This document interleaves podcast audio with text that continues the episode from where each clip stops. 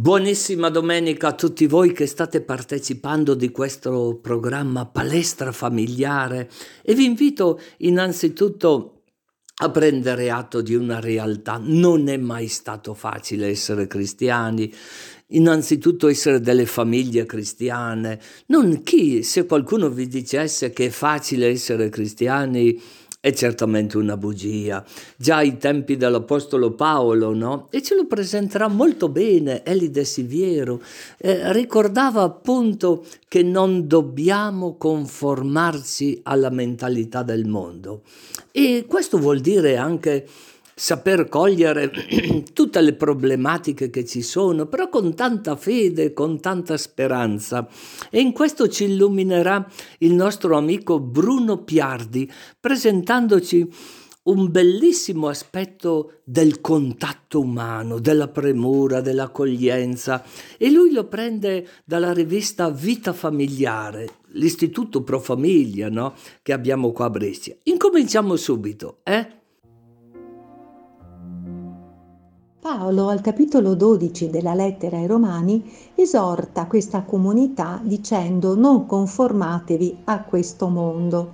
In questo capitolo passa a considerare le conseguenze etiche dell'identità cristiana, ma è interessante che prima di questi 3 capitoli finali ne ha scritti 11 a esporre la grazia di Dio che si è manifestata in Cristo, perché solo da qui, dalla partecipazione del cristiano alla vita di Cristo, nasce il suo comportamento morale. Paolo quindi insiste molto sul fondamento della fede, perché il resto deve venire come conseguenza naturale. E così si apre questa parte della lettera ai Romani, chiamata dagli studiosi parenetica, cioè esortativa, perché dopo aver esaurito gli argomenti di tipo teologico, Paolo introduce le sue esortazioni, ricordando ai cristiani di Roma che la loro religiosità non si esprimerà più con i sacrifici di animali o di vegetali che caratterizzavano i culti pagani, per cui dice: vi esorto per la misericordia di Dio a offrire i vostri corpi come sacrificio vivente, santo e gradito a Dio. È questo il vostro culto spirituale. I cristiani sostituiscono ai culti antichi l'offerta di loro stessi per compiere la volontà di Dio. E questo è un programma per tutti i tempi. È come compiere un atto liturgico con la nostra vita, non solo nel Tempio, ma nella vita di ogni giorno. I Romani sono chiamati ad entrare in relazione con Dio per essere una offerta vivente con il proprio corpo. E poi ecco la nostra frase: non conformatevi a questo mondo. Paolo continua specificando come si deve realizzare questo sacrificio spirituale. Vi è un comando negativo e uno positivo. I Romani devono abbandonare la mentalità del mondo. Il termine mondo si riferisce a tutto ciò che si oppone a Dio. Il mondo presente, il mondo destinato alla distruzione, il mondo contrapposto al mondo nuovo, al regno di Dio che lo dovrà sostituire. Il mondo che ci propone il suo criterio di gioia, di felicità, che si oppone al criterio di Dio, dove la gioia è nel dare e non nel ricevere, dove la felicità è nel rendere felici gli altri, mentre invece questo mondo ci invita a prendere, ad accumulare, ci invita a stordirci, ci invita ad usare droga, alcol, ci propone tutto quello che sembra dare benessere, illudendo che questa sia la strada della gioia.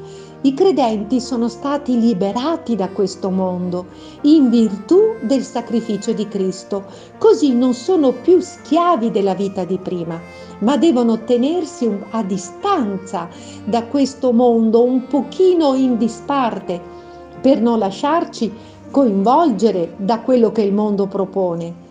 Lasciatevi trasformare rinnovando il vostro modo di pensare, è avere un pensiero nuovo. Non si tratta di diventare eremiti, ma di cambiare mentalità, di lasciarsi trasformare dalla presenza di Dio nella nostra vita. I cristiani, nelle loro attività quotidiane, devono lasciare spazio alla volontà di Dio, cercare di conoscerla e di distinguere ciò che è meglio per loro, in modo da vivere pienamente la loro nuova condizione di figli di Dio. Insomma, questa frase attua quello che Gesù diceva al capitolo 17 del Vangelo di Giovanni, che noi siamo nel mondo ma non apparteniamo al mondo. Premura e accoglienza, da uno scritto di Alessandra Ugelli. In questo percorso di riflessione vogliamo dedicare un'attenzione particolare ai 5 sensi. Essi sono come 5 strade che conducono dentro noi stessi e nel mondo circostante, creando un andirivieni di sensazioni, emozioni e pensieri che possono aiutarci a stare meglio e ad avere rispetto della realtà. Il corpo, con i 5 sensi, non è soltanto qualcosa che abbiamo e che dobbiamo far funzionare bene, ma è ciò che siamo. Prendersi cura del corpo e dei sensi ci permette di nutrire in generale il senso della vita e di coglierne lo spessore. In modo particolare usiamo tantissimo nel contesto attuale la parola contatto per esprimere le tante forme di relazioni che abbiamo con il mondo circostante. Mentre la usiamo ci rendiamo anche conto delle sfumature di intensità e di valore che stabiliamo attorno a noi, anche a seconda della vicinanza e della lontananza fisica dagli altri. Lo studio della prossemica ci dice che le zone di prossimità con l'altro si stabiliscono proprio in base alla possibilità di toccare fisicamente l'altro. Esiste infatti una zona intima, calcolata intorno al mezzo metro, entro cui abbracciamo l'altro. Lo sentiamo fisicamente attraverso un tocco diretto. La zona personale poi va da mezzo metro ai 2 metri e denota la vicinanza con l'altro, ma anche la libertà di non essere presi direttamente. Vi è poi la zona sociale e pubblica che dice la possibilità di vedersi, notarsi, ma non toccarsi. Il tatto è un senso particolarmente incisivo.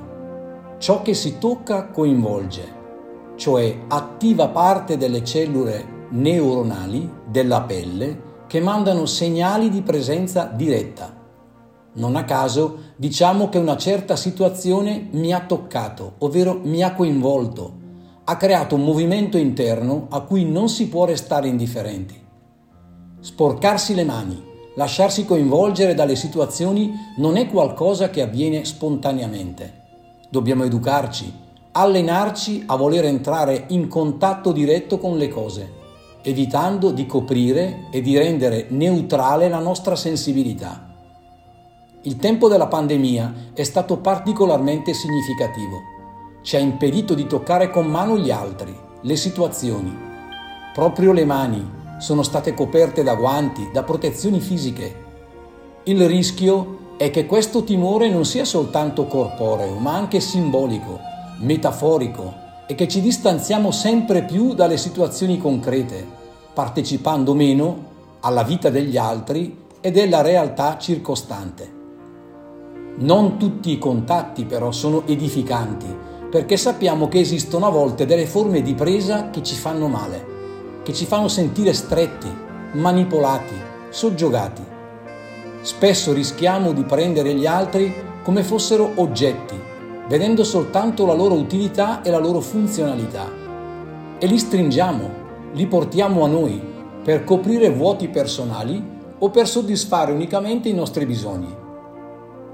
Una presa troppo stretta può far avvertire mancanza di rispetto e volontà di potere, fino al punto di far male e di far avvertire violenza. Per questo non ci aggrada e cerchiamo in tutti i modi di sfuggirne, di liberarcene.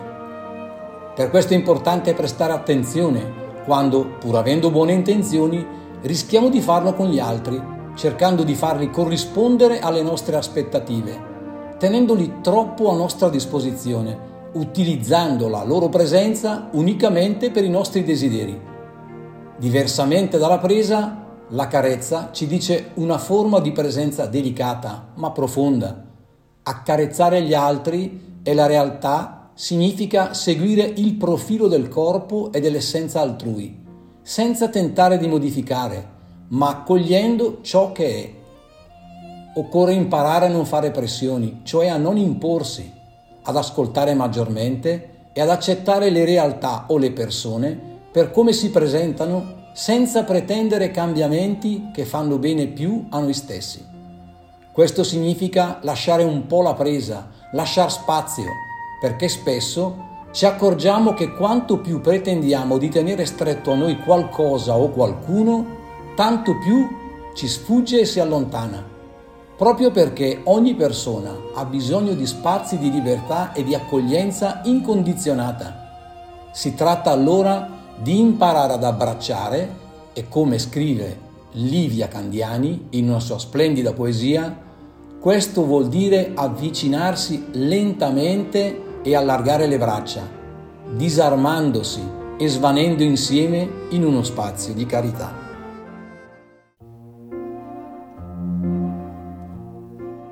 Amici, adesso cerchiamo di entrare un po' in una problematica molto ma molto attuale. Sapete, quel tema delle dipendenze, in modo particolare quando un papà o una mamma si accorge e percepisce che il suo figlio, come popolarmente si dice, si fa le canne, no? Un'espressione un po' volgare però chiara per tutti.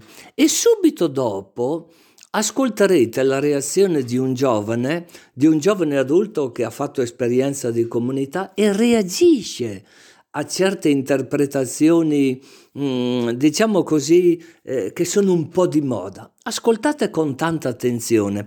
Potete sempre riascoltarlo nel podcast della radio. Se vostro figlio si fa le canne, serve dialogo, non punizioni. È il titolo di un articolo di Dorella Cianci pubblicato sull'inserto Noi in famiglia. Qualche mese fa il Ministero per le politiche giovanili ha pubblicato una relazione molto dettagliata circa l'utilizzo delle cosiddette droghe leggere tra i giovanissimi. Che cosa ne è venuto fuori? A un primo sguardo è emerso che quasi il 24% degli studenti ha consumato cannabis almeno una volta nella vita e 458.000 15-19enni, quasi il 18%, l'hanno usata nel corso dell'ultimo anno. Quasi un terzo degli studenti in questa fascia di età ritiene di poter reperire facilmente soprattutto la cannabis, il cui consumo è spesso esclusivo e si accompagna raramente ad altre sostanze. Quando si inizia? L'età di primo uso si attesta tra i 15 e i 16 anni. Le domande che tutti i genitori inevitabilmente si pongono sono sempre le stesse. Ma queste sostanze fanno davvero male? Che conseguenze si possono avere sul piano organico e soprattutto su quello psicologico? E ancora, mio figlio andrà incontro a gravi forme di dipendenza? Davvero dallo spinello si rischia di passare facilmente alle droghe pesanti? Prima di interpretare con eccessivo allarmismo questi problemi, è opportuno fare il punto con un neuropsichiatra di fama internazionale, Piero Barbanti, anche responsabile del Centro Diagnosi e Terapia della Cefalea e del Dolore presso l'IRCCS San Raffaele Pisana. Professore, ritiene che questi dati debbano preoccupare le famiglie? Come andrebbero letti? Nel momento in cui la cannabis diventa una celebrazione solitaria e non un rito trasgressivo di gruppo, come lo è stato per la generazione di chi era giovane negli anni 60-70, si rompe quello schema sociale secondo cui l'utilizzo di droghe leggere è un momento legato al gruppo. Viene fuori l'immagine di un ragazzo o di una ragazza che sente concretamente una voragine affettiva determinata dall'analfabetismo emotivo. Gli adolescenti, anche fra coloro che non fanno uso di cannabis, oggi sono sempre più incapaci di creare immagini, di far ricorso alla creatività per descrivere un'emozione o per placare quell'emozione. Si nutrono di immagini preconfezionate che però non colmano quel desiderio di star meglio. In fase di down si rivolgono a droghe a basso costo oppure a energy drink per avere o un effetto di rilassamento o una iperattività fatta di stimoli che non vedono e che non sanno vedere nella quotidianità. Da che cosa nasce questa dissonanza? Come potrebbero i genitori aiutare maggiormente i figli? Da altre mancanze. Sempre più spesso i genitori chiedono ai figli rientrando da scuola: che cosa hai fatto? Che voti hai preso? Invece la prima domanda di una madre o di un padre dovrebbe essere: come stai? Sei felice? Ti alzi al mattino con la gioia di stare al mondo? Spesso non sappiamo se i nostri figli sono felici, quale musica ascoltano, che cosa vogliono dirci con quella musica, con quei tatuaggi sul corpo, con quelle abitudini incomprensibili che ci infastidiscono. Da cosa derivano queste mancanze? La psicanalisi e la pedagogia hanno detto tantissimo sulla risposta ostinata e contraria che generano i divieti senza il dialogo. Questo non vuol dire affidarsi alla società del permissivismo, del sì perenne, che peraltro genera nell'adolescente un ulteriore effetto di smarrimento rispetto alla genitorialità. Padre e madre devono avere una posizione unica, che non è la condanna o l'allarmismo. L'atteggiamento sano è quello che genera colloquio e non segretezza e chiusura. L'atteggiamento sano è quello di chi cerca di capire le emozioni. Ai miei genitori scappa l'ansia e poi i divieti, i litigi, le punizioni. Dove sta l'errore? Certo, ma dobbiamo anche denominare i nostri sentimenti. Una riflessione sociale andrebbe fatta seriamente sia nelle famiglie che nella scuola, dinanzi alle emozioni senza nome dei nostri ragazzi. Quell'assurda rincorsa, che peraltro insegniamo come stile di vita, che senso può avere se non ha alcun fine? La civiltà del gareggiare, dell'aver fretta, senza chiedersi dove si sta andando, che cosa ha prodotto se non un'inquietudine crescente e un senso di inadeguatezza? La mia esperienza è stata praticamente un'escalation, no? Dalla droga leggera alla più pesante, e nel 90% dei casi è così, salvo qualche caso eccezionale che magari ci sono persone sì che fumano canne e vanno avanti così per 40 anni, però io vedo che le loro vite non sono realizzate, sono persone comunque che gli manca quella luce, quella gioia di vivere che comunque dovrebbe avere una persona normale, con tutte le tribolazioni che uno può avere nella vita, perché nessuno è esente da quelle, questo si sa.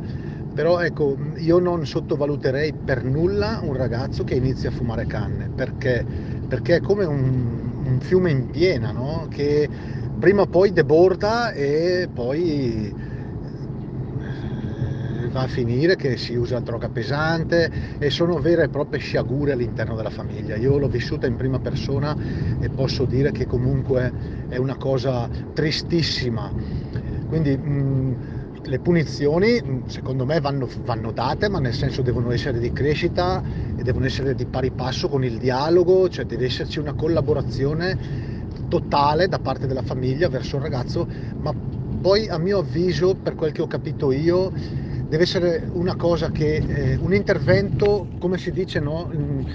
Prevenire è meglio che curare. Ecco, per me il mio grande medico che mi ha curato è stato Dio, questo io lo dico perché è stato così. Quindi prevenire cosa vuol dire? Io se posso dare un consiglio, mi permetto alle famiglie, soprattutto che hanno dei figli adolescenti che non sono ancora magari dentro a questo problema, ma che hanno comunque un potenziale nascosto lì che sta uscendo, cioè del tipo casi di ragazzi che si isolano tanto con la musica, con un certo tipo di musica, andare a vedere un po' tutto questo, entrare in questo loro mondo, però secondo me devono essere accompagnati dalla presenza del Signore con un cammino di vita cristiana da parte dei genitori. Questo lo dico perché secondo me è così. Il Signore a me mi ha tirato fuori da questo tunnel, da questa cosa qui, perché mia mamma, lo dico sempre a lei, che è stata brava perché si è rivolta a un sacerdote nel momento in cui non ne poteva più, perché la situazione era uscita di mano.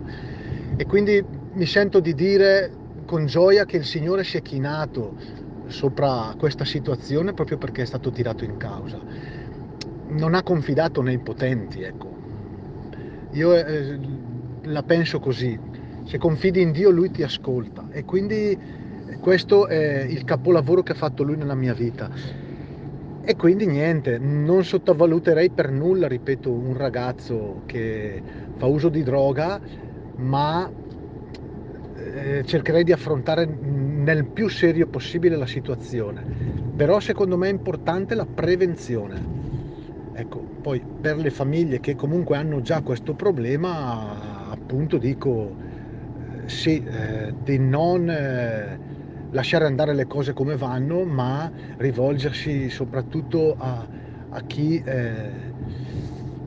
è veramente in grado di guarirci, di cambiare. Ci vuole magari un cammino, ci sono delle strutture, ci sono delle cose, però ecco, secondo me il vero cambiamento che può fare in una persona è il Signore, l'unico è Lui. Alessandro, approfitto della tua bontà, della tua cortesia per chiederti, mi sembra bellissimo quello che dici, l'aiuto del sacerdote, della preghiera, però uno da solo può venirne fuori o c'è bisogno di una comunità di appoggio che conosca le dinamiche per dare davvero una mano, al di là di un semplice augurio che uno può fare a chi si trova in una situazione così, diciamo, complicata. Da solo uno può venirne fuori senza l'appoggio di una comunità, diciamo così, sperimentata. Grazie. Sì, secondo me per una situazione dove c'è già un problema grave, ovviamente una struttura, come ho accennato prima, le strutture dove c'è gente competente, dove ti aiutano, però che ci sia, come nel mio caso, ripeto, una base che la struttura sia fondata su dei valori, quali la preghiera, quali l'amicizia, quali la fede, che si cerca di ricostruire un rapporto con la famiglia. Ci sono queste strutture dove comunque in primis è basato sulla preghiera, perché quella è fondamentale. Per una situazione invece di prevenzione, vabbè, con una famiglia che comunque voglia intraprendere un cammino cristiano è fondamentale anche quello, e comunque il dialogo, un ambiente sereno, ecco, collaborativo e sereno. Perfetto, grazie Alessandro. Quello che io ti inviterei, se tu hai una preghiera da offrire, la puoi fare una preghiera che ti nasca dal cuore, o una che tu conosci, che ti ha aiutato nella tua vita, ecco, ti invito a proporla. Grazie intanto, grazie, buona domenica. Allora le faccio ben volentieri tutti e due. Una che è quella che mi ha aiutato nei momenti di maggior bisogno nella mia vita, che è: il Signore rialza chi è caduto, il Signore libera i prigionieri, il Signore ama i giusti, che è tratta dal Salmo. L'altra è quella che io ho scritto una volta in un momento molto particolare e che mi è piaciuta tanto: Dio ci mostra la sua grande verità e ci fa vivere nel suo incanto. Noi abbiamo mille meraviglie dentro di noi. Accorgerci è il paradiso. Siamo figli amati. Alessandro, grazie mille. Buon fine settimana a te e alla tua famiglia. Un abbraccio grande, e speriamo di rivederci presto. Cari amici, ci salutiamo alla prossima, se Dio vuole, con un intento di scrivere l'alfabeto della famiglia cristiana, e questo ce lo propone Gabriella con la lettera I. A domenica prossima, se Dio vuole. I come incoraggiamento. Quanto è importante in una famiglia sapersi incoraggiare, stimolare, rincuorare vicenda. Quanto è decisivo sentirsi stimati e valorizzati dai genitori, dai figli, dai fratelli, dai nonni, eccetera. Si possono realizzare i sogni più grandi. E voi, padri, non esasperate i vostri figli perché non si scoraggino, ma fateli crescere nella disciplina e negli insegnamenti del Signore. Efesini 6,4, Colossesi 3,21. Educare all'ottimismo significa prima di tutto creare e mantenere un'atmosfera familiare ricca di stimoli che nutra le 4 dimensioni più importanti della vita: fisica, affettiva, mentale e spirituale. Lo possono fare soprattutto i genitori con alcune semplici attenzioni. 1. Dare ai figli una valida immagine di sé. Ammirate i vostri figli e dimostrate loro la vostra stima, fiducia e responsabilità. Il modo migliore consiste nel coinvolgerli sempre di più nella vita della famiglia, fornire loro dei punti di riferimento. 2. Insegnare ai figli che i problemi si risolvono. 3. Abituarli ad apprezzare quello che hanno. 4. Proporre delle mete e raggiungerle insieme. 5. Incoraggiarli sempre e abituarli allo sforzo. Evitare i falsi incoraggiamenti. Un incoraggiamento fasullo è in genere l'ultima cosa di cui un ragazzo ha bisogno. Un bambino deve crescere senza pensare al fallimento. I figli devono essere educati alla fiducia in se stessi e nel futuro. Insegnate come si può dominare il proprio temperamento. 6. Cercare la compagnia di persone ricche di speranza. È davvero vitale crescere in un ambiente ricco di stimoli costruttivi. Cercate un rinforzo sociale positivo. 7. Coltivare la fantasia e la creatività. Donate loro abitudini intellettuali. Abituateli a vedere il bello. Ascoltate musica, fate passeggiate, ridete spesso. 8. Aiutarli a vincere i punti deboli. Devono essere e sentirsi competenti in qualcosa. 9. Alimentare con cura lo spirito. La cosa peggiore che può capitare ad una persona è la perdita della forza dello spirito. Ma lo slancio spirituale tende ad evaporare nelle famiglie che non si ritagliano uno spazio per leggere e meditare sulla fede e soprattutto per pregare insieme. Don Bruno Ferrero.